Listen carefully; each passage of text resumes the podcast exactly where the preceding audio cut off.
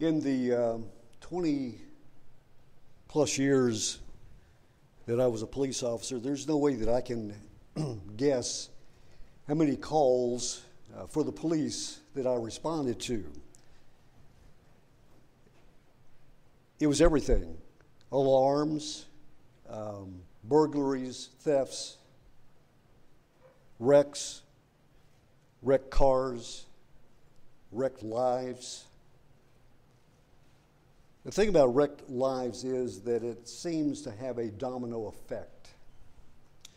If someone's life starts to fall apart, there's most likely going to be a chain reaction of events that follow. Fallout is a byproduct of a fallen life. In fact, most of the people problems that police deal with are the direct response of the fallen state of this world. Sin is the reason police exist. I'm going to spare you the gory details and the graphic details of this call, but it was a cold December night. It was so cold that when the officers who responded to this call, along with me, gathered for the trial of this suspect, uh, the thing that we were talking about in the room that they had us in uh, prior to our testimony, we talked about how cold it was that night. I tell you that to give you hope in these days of heat that there is cold weather coming.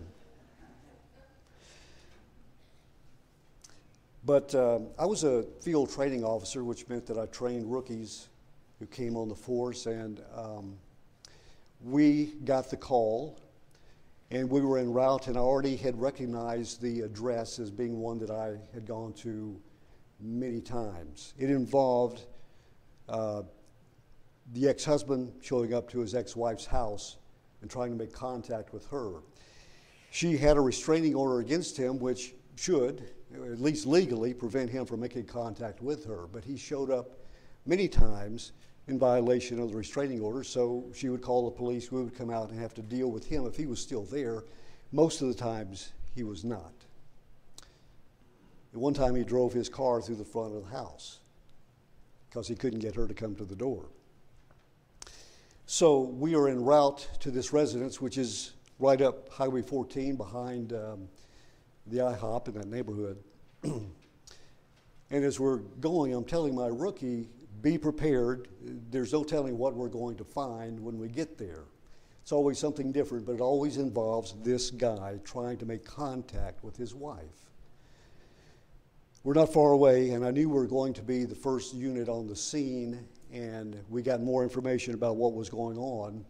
A neighbor spotted a body in the back of the yard. A shot had been fired, so we knew it was going to be serious. We arrive at the scene. Neighbor meets us in the driveway. Neighbor says he was the ex husband. He was here. We heard a gunshot. We came out. We saw a body in the backyard, and we called you. We advised that person to go back inside we waited for more units to come so we could clear the area.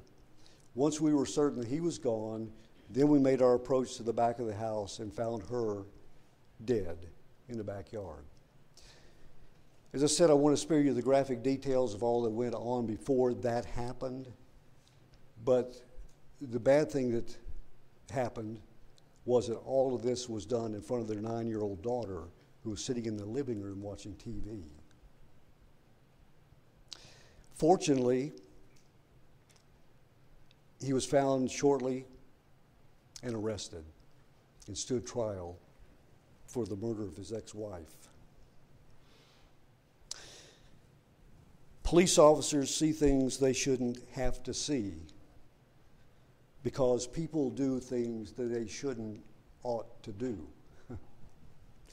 and things happen that shouldn't ought to happen. But they do, and they will. As long as we live on this side of the rapture, we're going to experience the effects of a fallen world, fallen people, and fallout from both. Politicians, pastors, police, and people have been dealing with this issue of a fallen world ever since the world fell. when two people failed shortly after the creation of people, fallout began. And it continues today. That one bite from the forbidden fruit, the command from God not to eat the fruit from this particular tree, turned the world upside down. We think it was an apple, we don't know. We don't know what it was. The Bible just says whatever kind of fruit that the tree of the knowledge of good and evil grows, whatever that is, that's the fruit that Adam and Eve ate. But think about it. Look at everything that happened in just a very short span of time after the creation of people. On what day were people created of the six days of creation?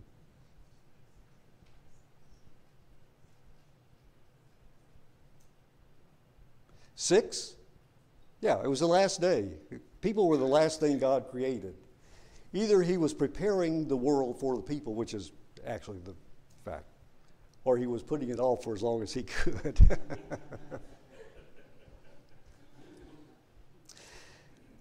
Both Adam and Eve, newly created creatures, went downhill very quickly. Eve listened to the lies of Satan Eve believed the lies of Satan.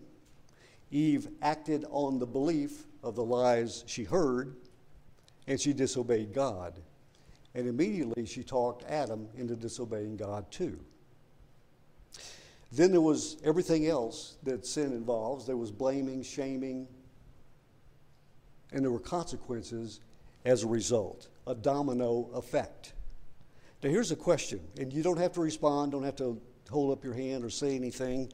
Just a question for you to think about. Here's the question How many of you struggle with sin? Your answer should be me.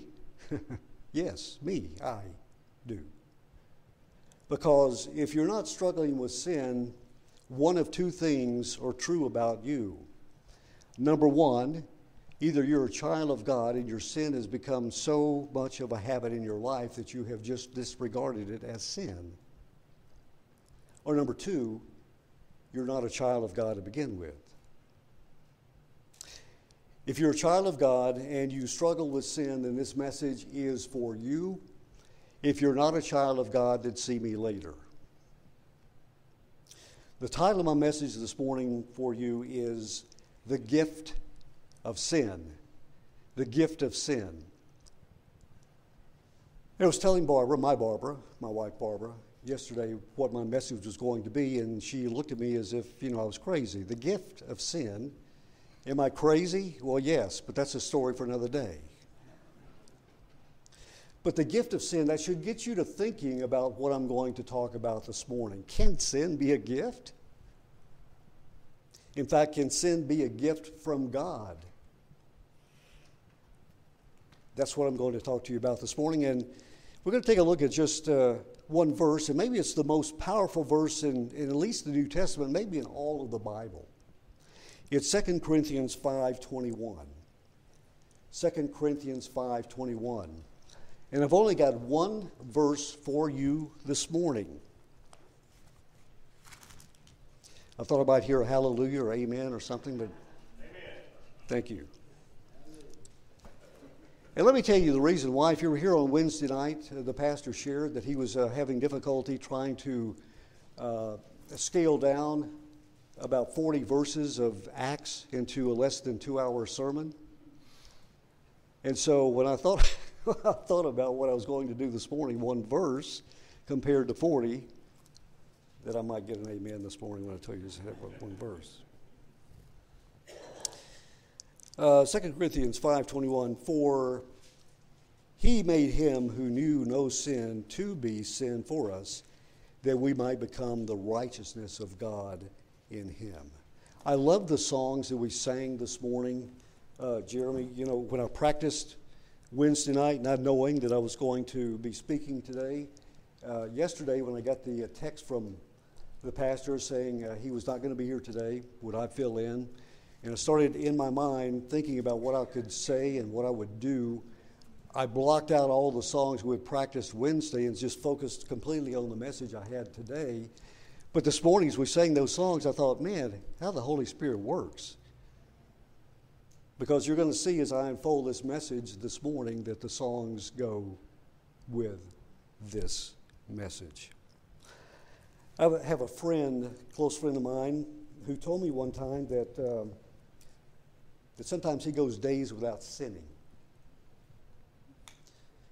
I didn't say this, but what I wanted to say was I didn't realize you'd been in a coma.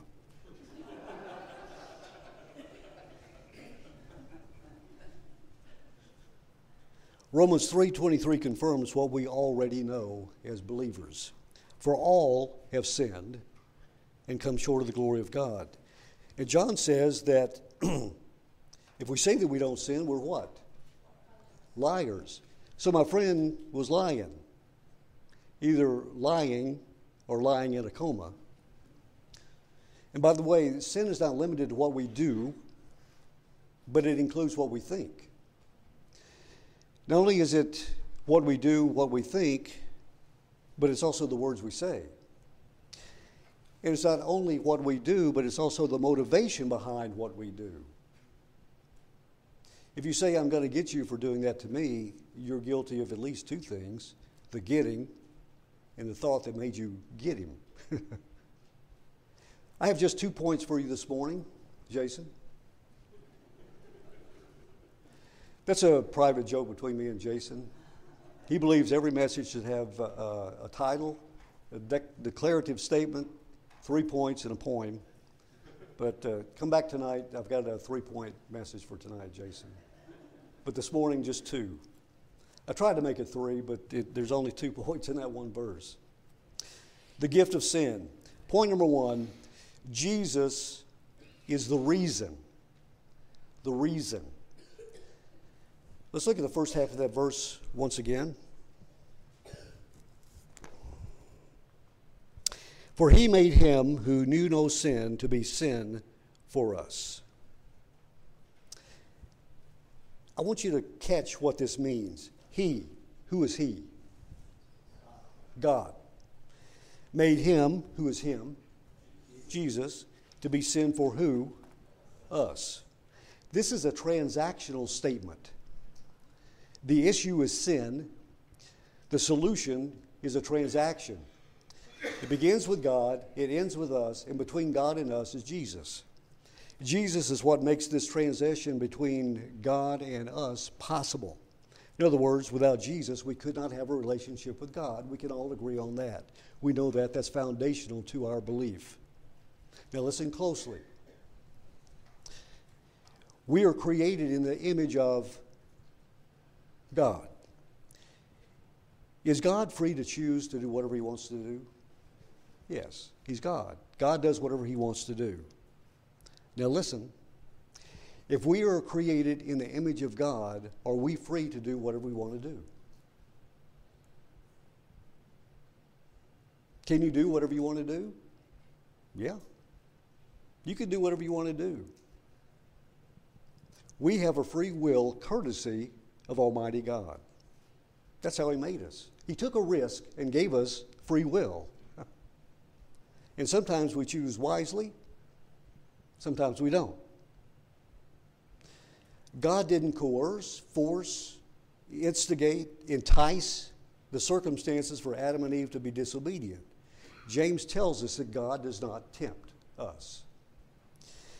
It was their choice. And they made an unwise choice, and they suffered the consequences, and we're still suffering those consequences today. Did God put a fence around the tree? He just said, Look, look at all these other trees. Look at that one, that one, look at that one way over there, that one, that one, that one. That. All those trees you're free to eat from, but not that one. Bingo. Didn't take long for Adam and Eve to make a bad decision. We don't even see in Scripture if they even tried the other trees or the other fruit. all these trees, all this fruit, they could have had all they wanted, but they chose this one they were commanded not to eat from. Sometimes it's like that with us. We see all the good choices. Could do this, that'll be good. Do this, that'll be good. One bad choice, and that's the one we choose. But the Bible is clear. Whatever path we do choose, the consequences will follow good and bad. Now, right before this verse in 2 Corinthians chapter 5 are several other verses that support this fact that sin is the reason for Jesus. We know that God has no need for us to be reconciled to Him. God does not need us, but we desperately need Him. And Jesus is the reason that we get to know God. This whole thing of sin being introduced into the perfect world that God made was not a surprise to God. If God is omnipotent, omniscient, and omnipotent, and omnipresent, if he knows all, sees all, is all powerful, then he knew that Adam and Eve were going to make a bad choice. God knows when we are going to make a bad choice before we make it. Me and you committing a sin is not a surprise to God. And, are you ready for this? We shouldn't be surprised when a fellow believer sins either. We shouldn't be shocked when a pastor falls. It's sad. He made a wise choice. But Jesus was the plan all along for disobedience. And are you ready for this? Without Jesus, we would be without God. But it's deeper than that. He made him who knew no sin to be sin for us. Now think about this. Think about how much sin affects you as a child of God. Think about that. The consequences, the conviction, maybe some guilt. We know the feelings of what it's like when we sin, or at least we should. Jesus knew nothing about how it felt to sin, or the consequences of sin, or the domino effect of sin. Sin was foreign to Jesus. He lived in a sinless environment. Jesus Christ, Son of God in the flesh, could not experience sin like we do because he knew no sin. It's clear Jesus was not a sinner because he did not sin. What this means is Jesus, who was sinless when he was on earth, was treated like he was not. He was treated like we should be treated. He was beaten, he was nailed to a cross, and he died. He did it for us, but it should have been us. It's called the doctrine of imputation, and we see that in verse 19 of chapter 5. Look at verse 19.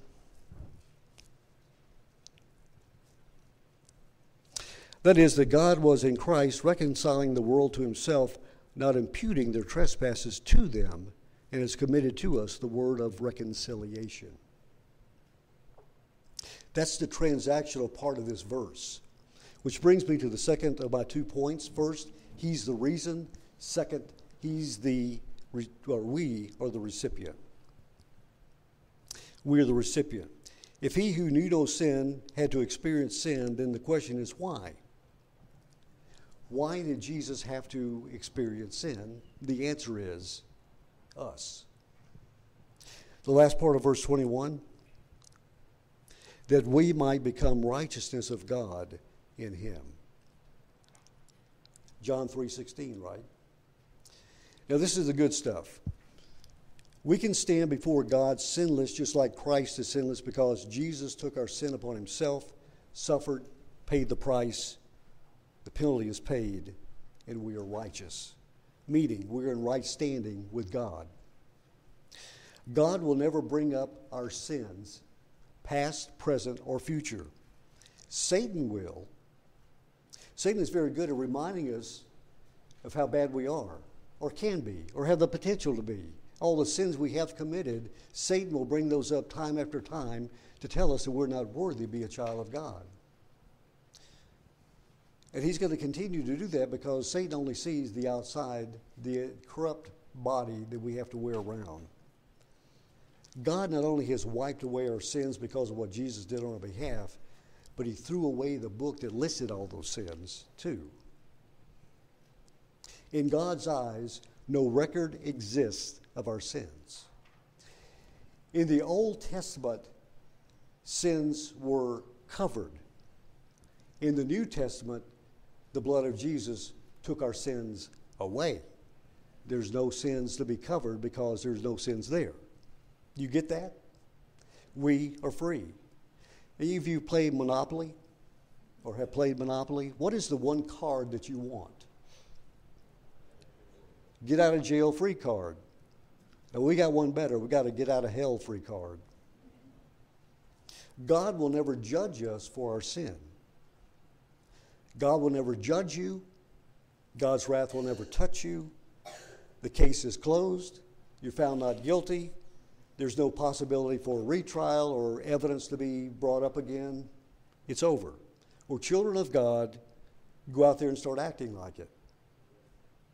More on that in just a second as I close. Yes, we, we're going to drag this body around, or this body is going to drag us around. This body is going to drag us down. But Jesus is the reason that we are the recipient. Is sin a gift?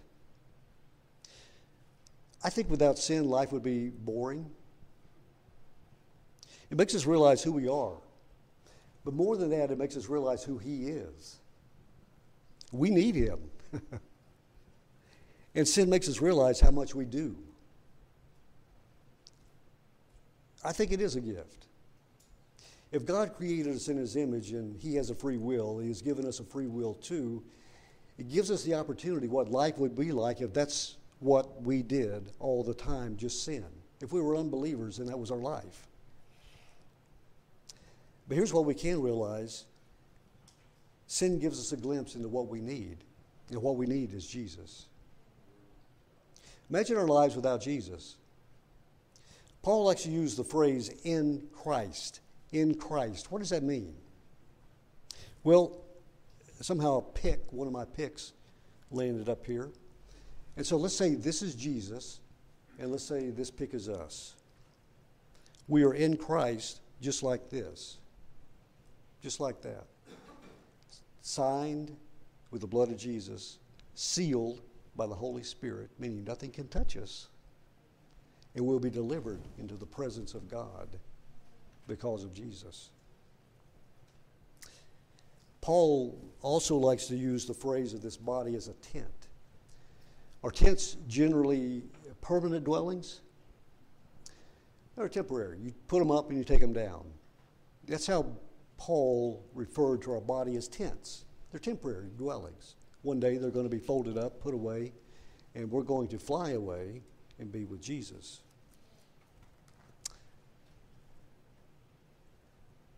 We're not going to be judged for our sins. It's been taken care of. What will we be judged on on Judgment Day? Let's look at uh, verse 20 and then we're done.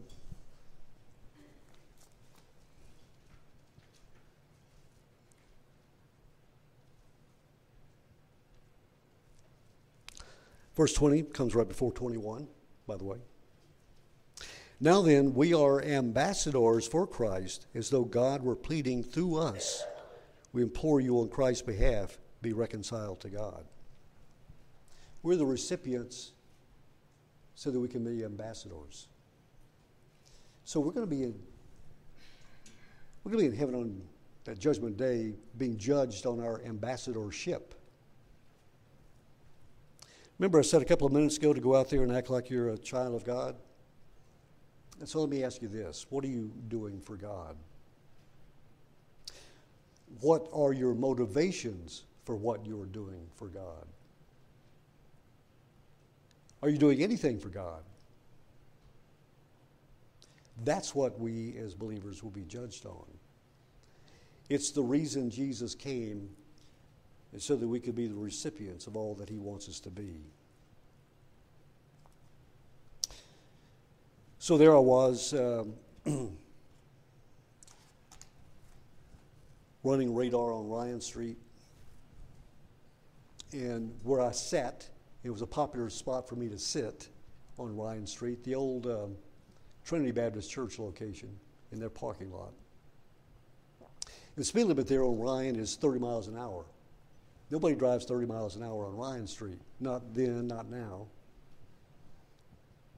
I don't even drive 30 miles an hour. so this vehicle passes me going um, 70. That's a weird street to be going 70 miles an hour on. So pull out. Takes me about five blocks to catch up to the to the person. He was a young lady and another young lady, and I said, "You're going 70 miles an hour." She said, "Yeah, I just got a call from my daughter's school. She's sick, and they want me to come get her and pick her up." And I said, "Oh my goodness." I said, Well, I want you to get there safely, so I'm going to ask you to just slow down. I'm not going to give you a ticket, but to slow down. And I said, I'll tell you what, let's pray for your daughter. So, right there on the side of the road, um, I prayed for her daughter. And I prayed for her. I said, Lord, help her to remember that there's a speed limit for a reason. It's so that she can arrive safely. And so I finished praying, and I made it a short prayer so could get on and go get her daughter. Well, the, the, the passenger, the young lady on the other side, said, oh, Could you pray for me too? And I said, Well, do I have time? And the, the driver said, Sure. So I'll go around to the other side and I pray for this. I said, Well, you want me to pray about? I said, I don't know, just pray for me. As a police officer, I experienced a lot of those God given opportunities to be an ambassador for Him.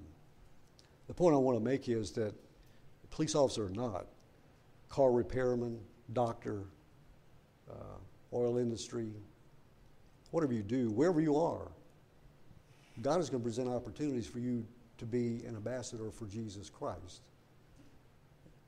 And my question for you this morning is what are you going to do with it?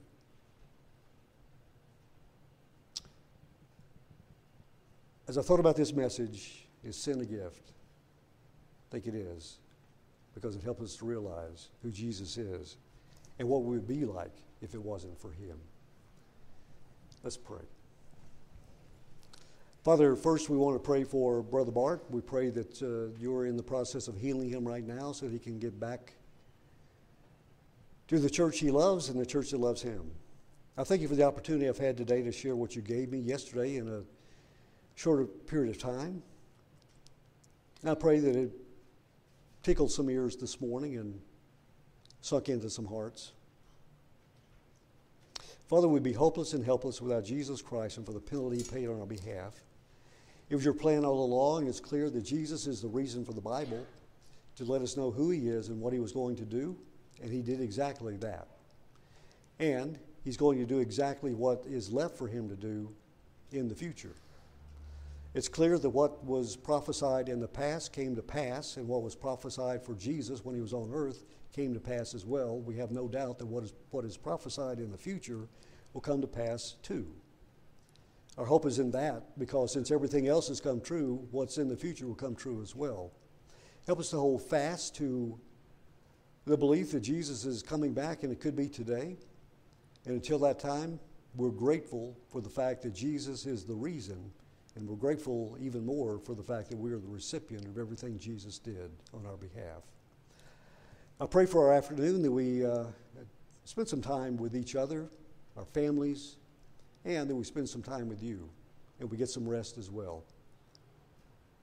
In Jesus' name, amen.